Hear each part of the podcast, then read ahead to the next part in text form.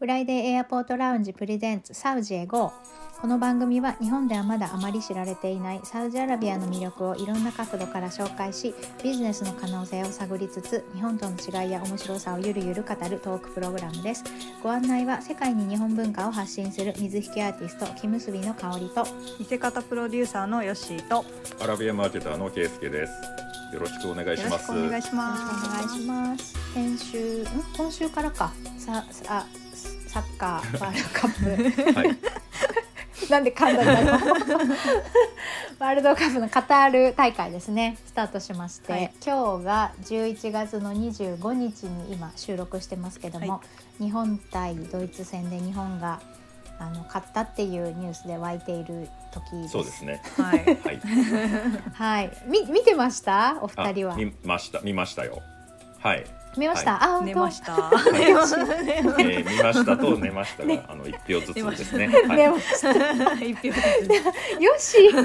よしサッカー好きなイメージだったんだけど一番ね寝てたって聞い仕事はしてたんですびっくり。そうですね。関わりをしてた僕は全く詳しくないですけど、一応見ましたね。はい、私もです。もうにわかもひどい感じでしたけど、そうそれで。なんかあのねこの三人そんなに熱く語れるほどあのササッカー。ッカー詳しいかっていう話をしてて、まあカタールね中東だからカタール大会だからサッカーのお話したいねっていううん。話題にはなったんですけど、誰も語れないっていう話で。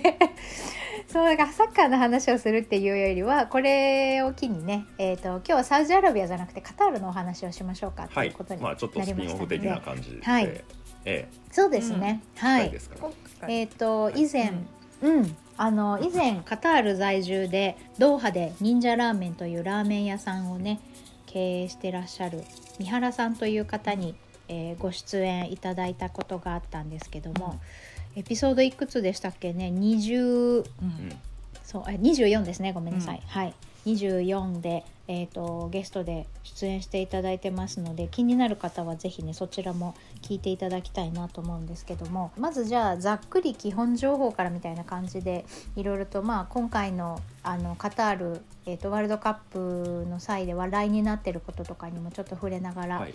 いきたいななんて思っています。ちょっと圭介さんがまとめてくれてるんですけどもざっあく、りね。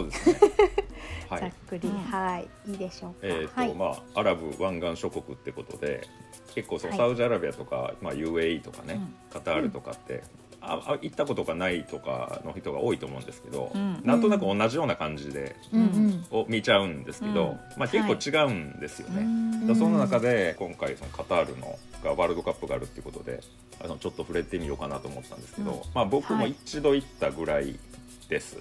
でそれが去年かな？去年が初渡航だったんですけど、カタールの、まあ、非常にコンパクトな国でして、うんえーまあ、内容もコンパクトにまとめたいなと思ったんですけど、割とねあの、いろんな独自の、えー事項とかが多くて、へまあ、語るべきことが割とあるんですよーね。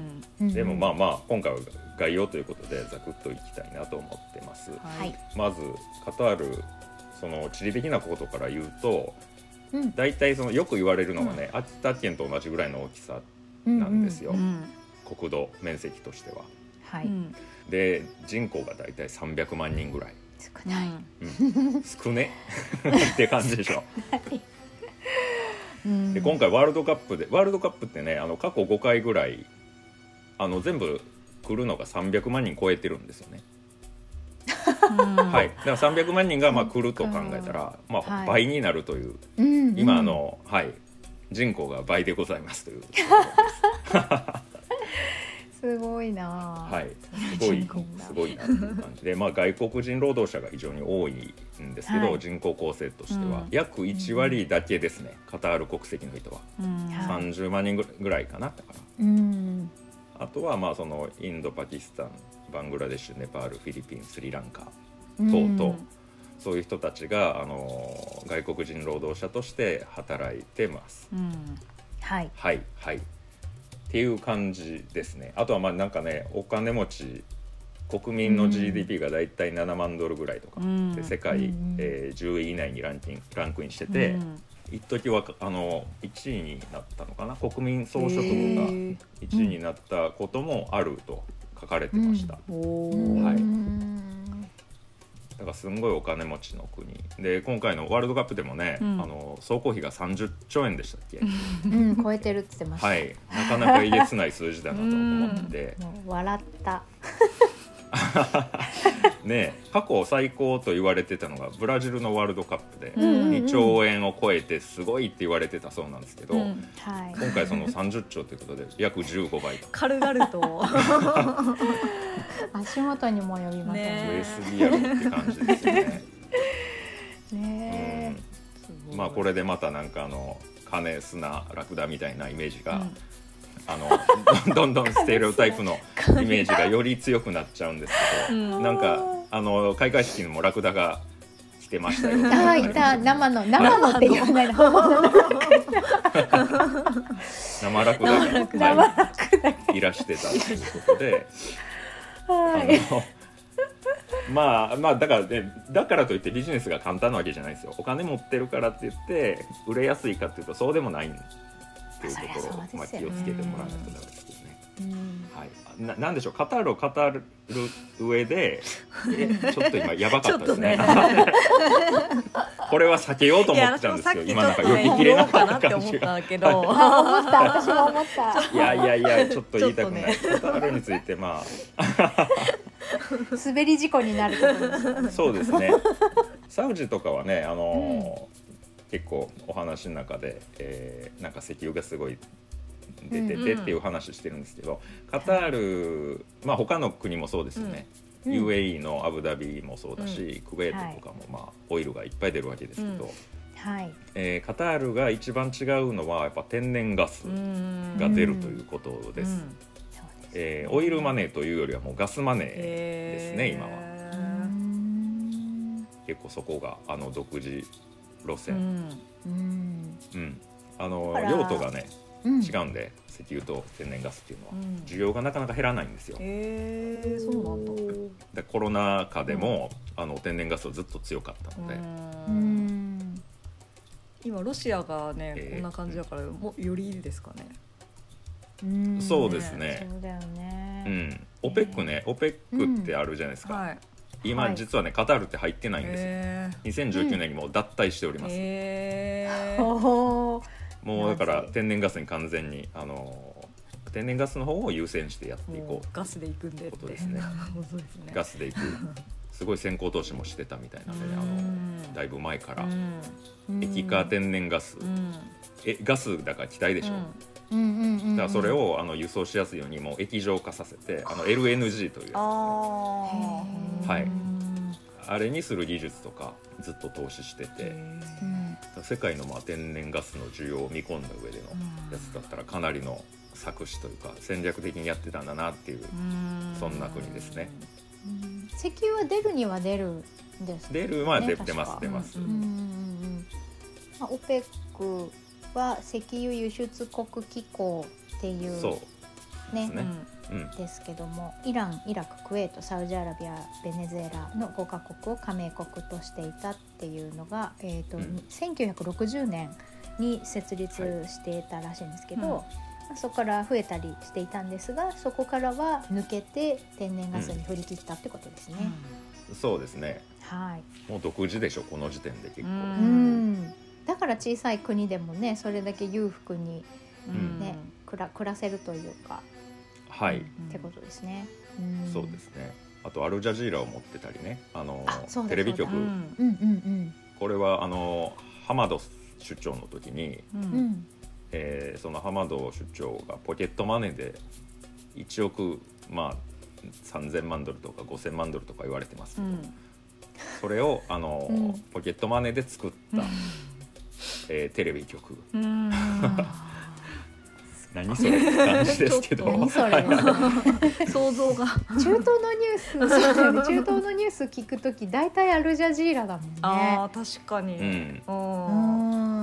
だから結構新しいあの、うん。歴コンセプトとしてはね、うん。でそうです。歴史はね1996年開局なんですよ。あ新しい、はい。その時にあの、まあ、初期の機材は全てソニー製だったとかそういう話なんへですけど。えーアルジャジーラはですね、まあ、特徴としてはあの中立な、まあ、報道を行うというコンセプトが一応あって、うん。あの政治的圧力を受けない我々は受けないと言ってるんですよ。まあすあの100%受けてないってことはまあないと思いますけど、うんうん。でもまあ比較的ね、あのーそういう傾向はありますね。うん。えーあのアルカイダがうん。例えばへ犯行声明を出したりするときに、うんそのまんま流すん流したんですよ。だからあのなんていうんですかとそういう意味でも中立だと、うん。あまり変更報道をしない、だからテロのあの犯行声明がよく送りつけられる、えー ちゃんとそのまま読んでもらえるぞと。うんそうだね。そう。3.11の頃3.11の頃にそのアルジャジーラっていう名前をものすごくよく聞いてうん知った覚えがあります、覚えがやっぱりありますね。3.11、91そうそうそうそうあ、そうです。どう大震震災だ。はいはいはい。すいません9.11ですはい。すいません。そうですね。そうそうそう。うん。だかアルジャジーラってなんかまああの言葉を聞くだけで、本当に全然疎い人とかってうわなんかテロテロの組織なのって言う人もいるんですよ。いやいや違うよと。あのそれ報道機関の名前でうんうん。はい。なんか結びついちゃってね。なんですけど。結びついちゃってね。そうだからテロがポンとあの頭に出てくるところなんですけど、うん。面白いほテレビ局ですうね。ん。報道機関ですよね。うん気持ちはわかりますけど、そうですね。それだけ印象が強いってこと。ですもんねそうそう。そう有名になったのがそれだったから、うん。世界的に。アルジャジーラっていうのは、まあ、あのアラビア語でザ半島っていう意味なんですけど、さ半う島。ん。はい、アラビア半島のことかなと思って、でもカタールも半島なんですよ。アラビア半島からさらうにん。半島として出てるんですよね。そうですよね。あー。まあ、そっちそっちかなみたいな感じですけど。はいはかもう半島半島の中の半島だからザ半島なのかな。そうですね、半島オブザ半島。うん、言ったら忖度なしの報道をするっていうイメージもあって、うん。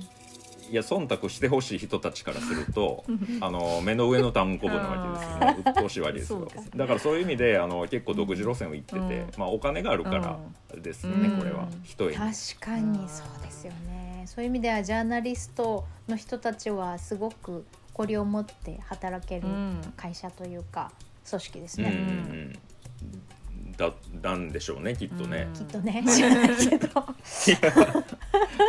外交的にもあのちょっと独特で、うん。2017年とかあのカタール危機ってあったのはご存知ですか？知らないです何ですか、はえっと、サウジアラビアとかバーレーンとかエジプトとか UAE、あの辺りの国が、はえーカタールと断交したんですい。よ。ええ。貿易を、貿易もそうだし、うん。えーなんかその大使館とかああ外交いうの全部引き上げてえ経済え。大喧嘩一じゃん。触即発みたいな。と かそうそうそうそう、ん、あ知らなかった。あ、まあ、危機っていうぐらいだからそういうことですよね。へえ、ね。知らなかったですそうでもカタールが割とその独自の動きをするんですよね、うん。あのイランとかにも、えー近づいたり、まあ、サウジとイランは仲悪いですからそこに対してもあの、まあ、サウジ側からしたらそんなことすんなよっていうことをしたりもすると。うん。あとそのムスリム同胞団という一応テロ組織認定されてるうん。団体があって、うん。そういうところにもなんかまあ資金援助したりとか、そういうことを言われてるわけですよね。うん。まあそういう意味ではなんでお前そんなことしとんねんうん。となって、うん。まあもう君みたいなとことはもう付き合わんよみたいなことをされた過去もあります。ででも今は戻ってるんだけど、うん。その頃ねスーパーからだから輸入に頼ってる国ですからね物資は。スーパーから物がなくなったりっていうのが、まあ、すいくらかの期間続いたんですけどあのやっぱお金があるから、そのトルコとかから買えるわってけですよ。いうことですよね。別に近くなくてそう。も隣じゃなくてもいいってことね。うわやばめっちゃ困ったなって。あでも後ろから。ね。ちょっと遠いけどねみたいなことだもんね。そうですね。まあ余裕あんなって感じですよね。うん。なんかあの UAE ではなくて FAE の話があったっていうのがあ聞いたこれんですけど、はです FAE ってね何ですか？えー今だから UAE ってねユナイテッド・アラブ・エミレーツうん。はいはい。で、まあ、7つの首長国うん。でできてますよね、あのドバイとかアブダビとかうん。含めて、うん。それを作る時に、うん。カタールも一緒に入らねえみたいな、うんああとバーレーンもなんですけど、おおあ広いですね。えーそうですね。うん。あだから首長国。うん。えカタールってねカタール首長国なんですよ、あ正式名称。そうなんだ。へえサウジアラビアは王国でしょ、うんうんうんうん。であの UAE はアラブ首長国連邦。その首長国がいくつかうん。合わさってできてるのがまあ UAE なんですよ、うん。 United だから、うんうんうんで FAE っていうのはあの Federation of Arab Emirates かな？多分略としては、うん。うん。でそういうまああのカタールも入れて、うん。だから首長国単体で独立するなんて無理やろって思ってたわけですね。あ経済的にもね。フェデレーツはどういう意味でしたっけ？フェデレーションあのまあ連連邦えーいやあ連え？フェデレーションって言っても なんでしょうね。なんでしょうね。なんやろちょっとし、えーうん、今ぶっ飛びましたけどなんでしょうか？なんでしょう。まあそこはおのおのあのあ調べていただいて。どんどん調べてもらいましょう。いやもう一人でやってけんやんってないう話になった、うん。うんうんうんはい。別に入る必要ないよねと、うん。一人でできるもん状態というかね、うん。うん。ゆだからうん、元だからそこが入ってたら UAE の一首長国として、あのうん。認識されてたかもわかんない、うんうんうんでもその時にもう独立あの自分のとこ一人でできますよっていうことで、うん。このカタール今独立してるんですよ、なるほど。じゃあそんだけまあ経済的基盤が強いということですね。うん。羨ましい。あ。はい。いやに今はまあドーハって、えーとメディアとかでもすごいこうすすごい都市っていう感じですけど、うん。20年前とかもう何もなかったと言われてて、うん。僕まあ20年前行ったことないですけど、初渡航あ、えっと、サウジに行き始めたねさ2010年代の時にあの初めてだから地球の歩き方を買ったんですよ、うん。うんうんあの辺りはもう一体まとめられてて、あそうですよね。えーはい、アラブ首長国連邦、まあ、サウジアラビア、えーカタールみたいな。でかいのに。中東みたいな一冊になってるからね。でまとめてもだまだ薄い本です。広いのに。そうなんだよね。はい。でパラパラ見てたらそうんカタールのなんかページがもう1ページいってないんですよ。半分ぐらいで終わってて。ドーハドーハだったかな、はい、まずカタールにはドーハしかないっていうことでそのドーハも世界一退屈な街という称号があるっていうふうに書かれてたんですよ、へえこれカタールの見たら怒んちゃうのっていうぐらいのもうゴリゴリにこき下ろしてるような内容で、うん。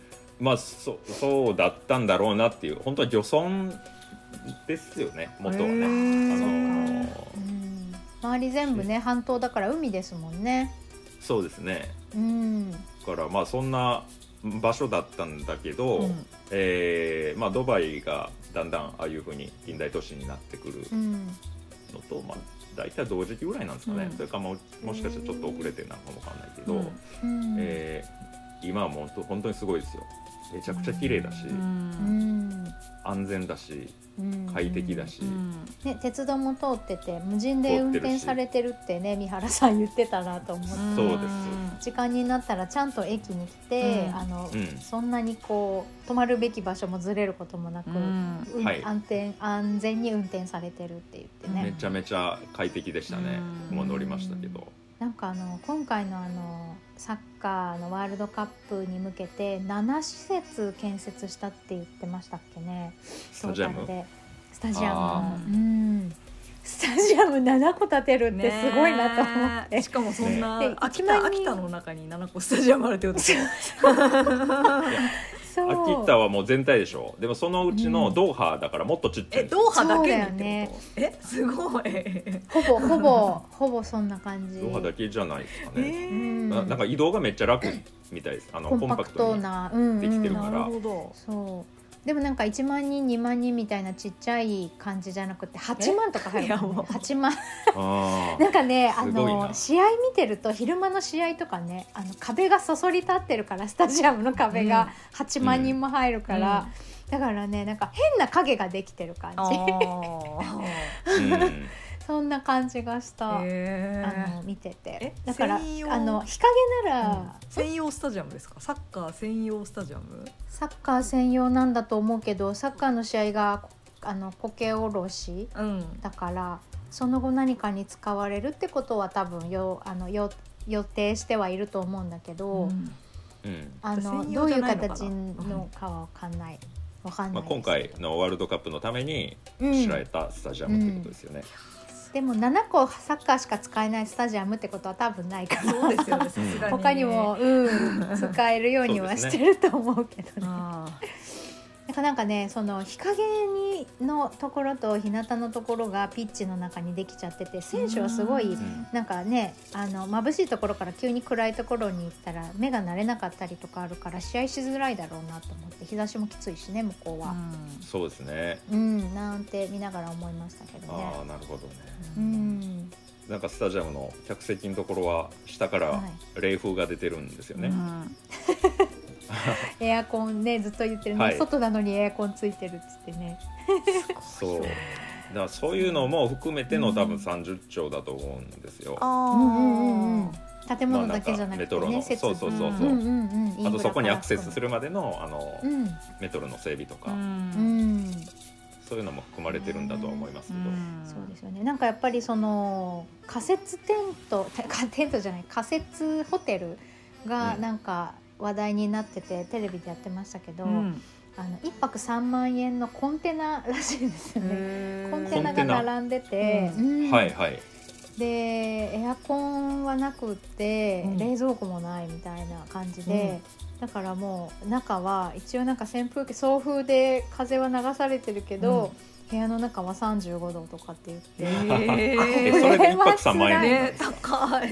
ねえ3あ万もう。そ泊まるとこないから。うないから。ってことですよね。うん。へでもやっぱりあの港がねすごいあるうん。から、もうほぼ海なので、うん。やっぱり豪華客船がドーンとついてあのセレブな人たちは豪華客船に泊まってるみたいで。はいはいはい。うん。停泊してんですよね、うん。多分ね。そうそうそうそう、期間中。うん、うん。なんか三原さんもお仕事であの行ってたみたいですよ。うん。豪華客船。にもうビルじゃんって言ってましたけどね。でかすぎて。うんすごい、うん。そうそうそう。三原さんのツイッター。そうツイッターすごい。そうあの面白くてずっと見てます。よ オンタイムの動画情報が。そうですね。そうなんですよ。そう。だいぶラーメン屋も来てると思います。けど。うんうねんうん。誰だったかな？あのサッカーの選手も来てたみたいですね。へう。うん。ん。そうヤフーニュースも載ってたからね。あのニンジャラうーメン。ん。ニンジャラーメンね。はい。すごいすごいそう。でまあそのね今回のサッカーの試合に、えー、とワールドカップに合わせてすごい建築物うん。建造物がたくさん建ったりインフラの整備をしていく中であのよくこうサッカーのあのワールドカップの盛り上がりと一緒に聞こえてくるのがその、工事をする間に外国人労働者の人がたくさん亡くなったとか。うん。はいはい。うん労働条件がすごく良くなかったみたいなニュースもすごく聞こえてくるんですけど、私はあんまりあのよく分かってないから何とも言えないなと思いながら、そうなんだっていう感じの 感想しかないんですけど、圭介さんねね。ちょこっとその辺も詳しいかなと思って。はいはい。はい。僕もあの見ました。なんかスタジアム建設で、うんえー数千人があの命を落としたとか、うん。えーだそれに対して、まあ、西側諸国が、うん。うんあの激しく非難してるあと労働者の人権を守られてない国で、うん。まあ、そういう、あのこういう世界的なね、うん。あのうん。催しを行うものはいかがなものかみたいな、うん。これだから結構よく聞くことよく聞くって言ったらまあ語弊ありますけど、うん。あのあっちは労働力が、まあ、外国人なんですよほとんど、うん。自国の人は働いてなくて、えー出稼ぎですね、で、うん。インドとかパキスタンとかうん。バングラディッシュネパール、まあ、フィリピンの人も多いですよね、うん。そういう人たちが働きに来るんですけど、うん。なんか契約が不透明。日本に比べ日本ってやっぱり労働者の権利ってかなり守られてる方なんで、あ外国人労働者のね人たちそうですね。は正式に入国してる人は守られてますね。うん、そうですね。うん。まあいろいろ問題はそれ契約でもある。自体が まあまあそうそう。まあね日本も。あのやっぱりまあないってことはないと思うんですよねないってことは問題が。ないです。ううん。ん。別に労働契約が不透明だったりあと給料の未払いが起こってたりとか、うん。でまあ、そもそもその労働する環境が非常に過酷で、うん。えーやっぱすごい暑い国うん。なんですよ。はい、だからその砂漠で夏場とか、うん。ねすそうですから。ねえ夏場に砂漠で工事、外でやるとかもう死んじゃうよね普通に考えいやーそうですよ。てねえそういうことだよやっねぱあの,、うん、あの温度の下でうん。やらざるを得ないっていうのは、うんちょっとやりたくないもん。まあ死人が出てもおかしくない、うん。そうですよね、まあ、何千人っていうその正確な数字は分かんないけど、うん。それはまあ何人か絶対に命を落としてるだろうなっていうのは想像できます。うん。うんでこれでもねカタールだけの問題じゃなくてドバイでも、あまあ、建設ラッシュがあるじゃないですか、ああいうところって、うん一気に作り上げてるから。うん。で、うんあの世界一まあ高い建物と言われてるブルジュハリフね、はい。あれでも同じようなこと言われてましたんでうね、うん。だからまあこれは改善されるまではまあずっと言われ続けるんじゃないですかね。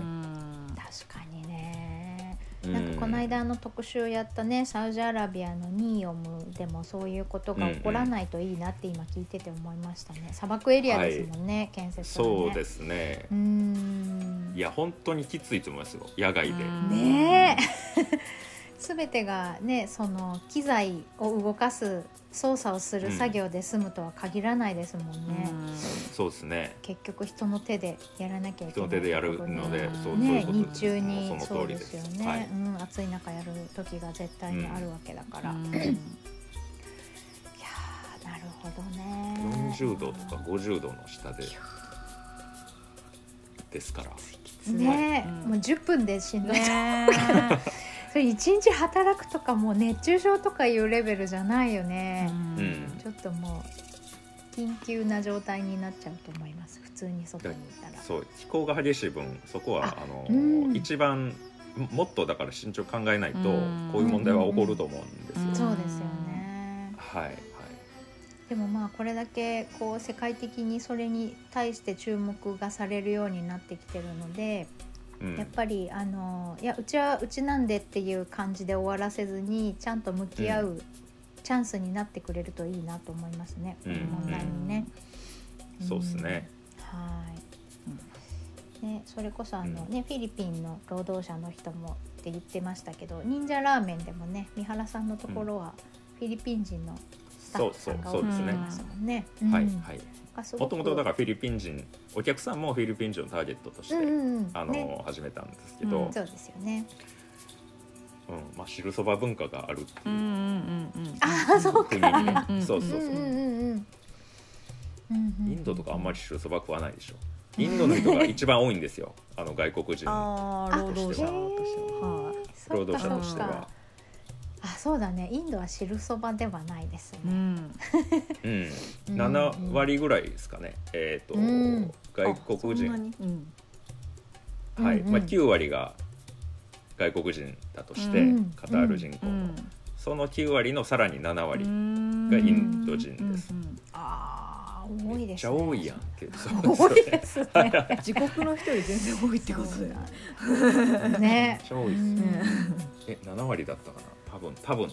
なんかそんなこと言ってました。あのね、そう、うんあの三原さんのか回、うん三原さんが出演してくれた回の時にその辺の内訳をね、あの、うん説明してくれてたので、だいたいそれぐらいだった気がします。はい。うんだからやっぱりその、そう、えっ、と54その時、うん50万人以上か。うーん、あ、ごめんなさい。えっとね、7 9割の7割って言ったのはあの宗教の話です。ちょっと数字が混ざってましたね。あ。ー。7割がイスラム教ですね。はい。でもキリスト教とヒンドゥー教もそれぞれ15%ぐらいいて、うん。うーん、はいはい。みたいなところ。インド人はなあのそんなにいない。あさすがにそんなにいなかった。でも一番最大の勢力はインド人です、ね。えー、勢あーそうなんうん。勢力、はいかその圭介さんが行った時にねドライバーの人とお話をタクシーに乗った時にドライバーの人とお話をしたら、もう本当に10年以上住んでるとかって言ってすごくはい。暮らしやすい国だよっていう話をしてたっていうふうに言ってたりとか、はい。そういうあの過酷な労働環境で命を落とすような人たちばっかりが外国人労働者ではなくて、うん。ね、すごくあの快適に暮らしてる外国人の人たちもたくさんいるのであのね。どちらもある現実なので、うん。どちらかだけに目を向けるのも良くないなと思って、うん。ううん。んそうですね、うんそこもはい。だからまあそういう光と闇というか、うん。あのね。どこにもある話だと思うので、うん。まあ、カタールの場合はこういうことですよっていうところです。うん。うん、そうですね。はい。そんな感じで今日は、えー、とサウジアラビアではなくカタールのお話を、はいしてきました、サウジエゴーではインスタグラムとツイッターどちらもアカウントがあります F アンダーバー A アンダーバーラウンジあ F アンダーバー A アンダーバーラウンジで検索してください。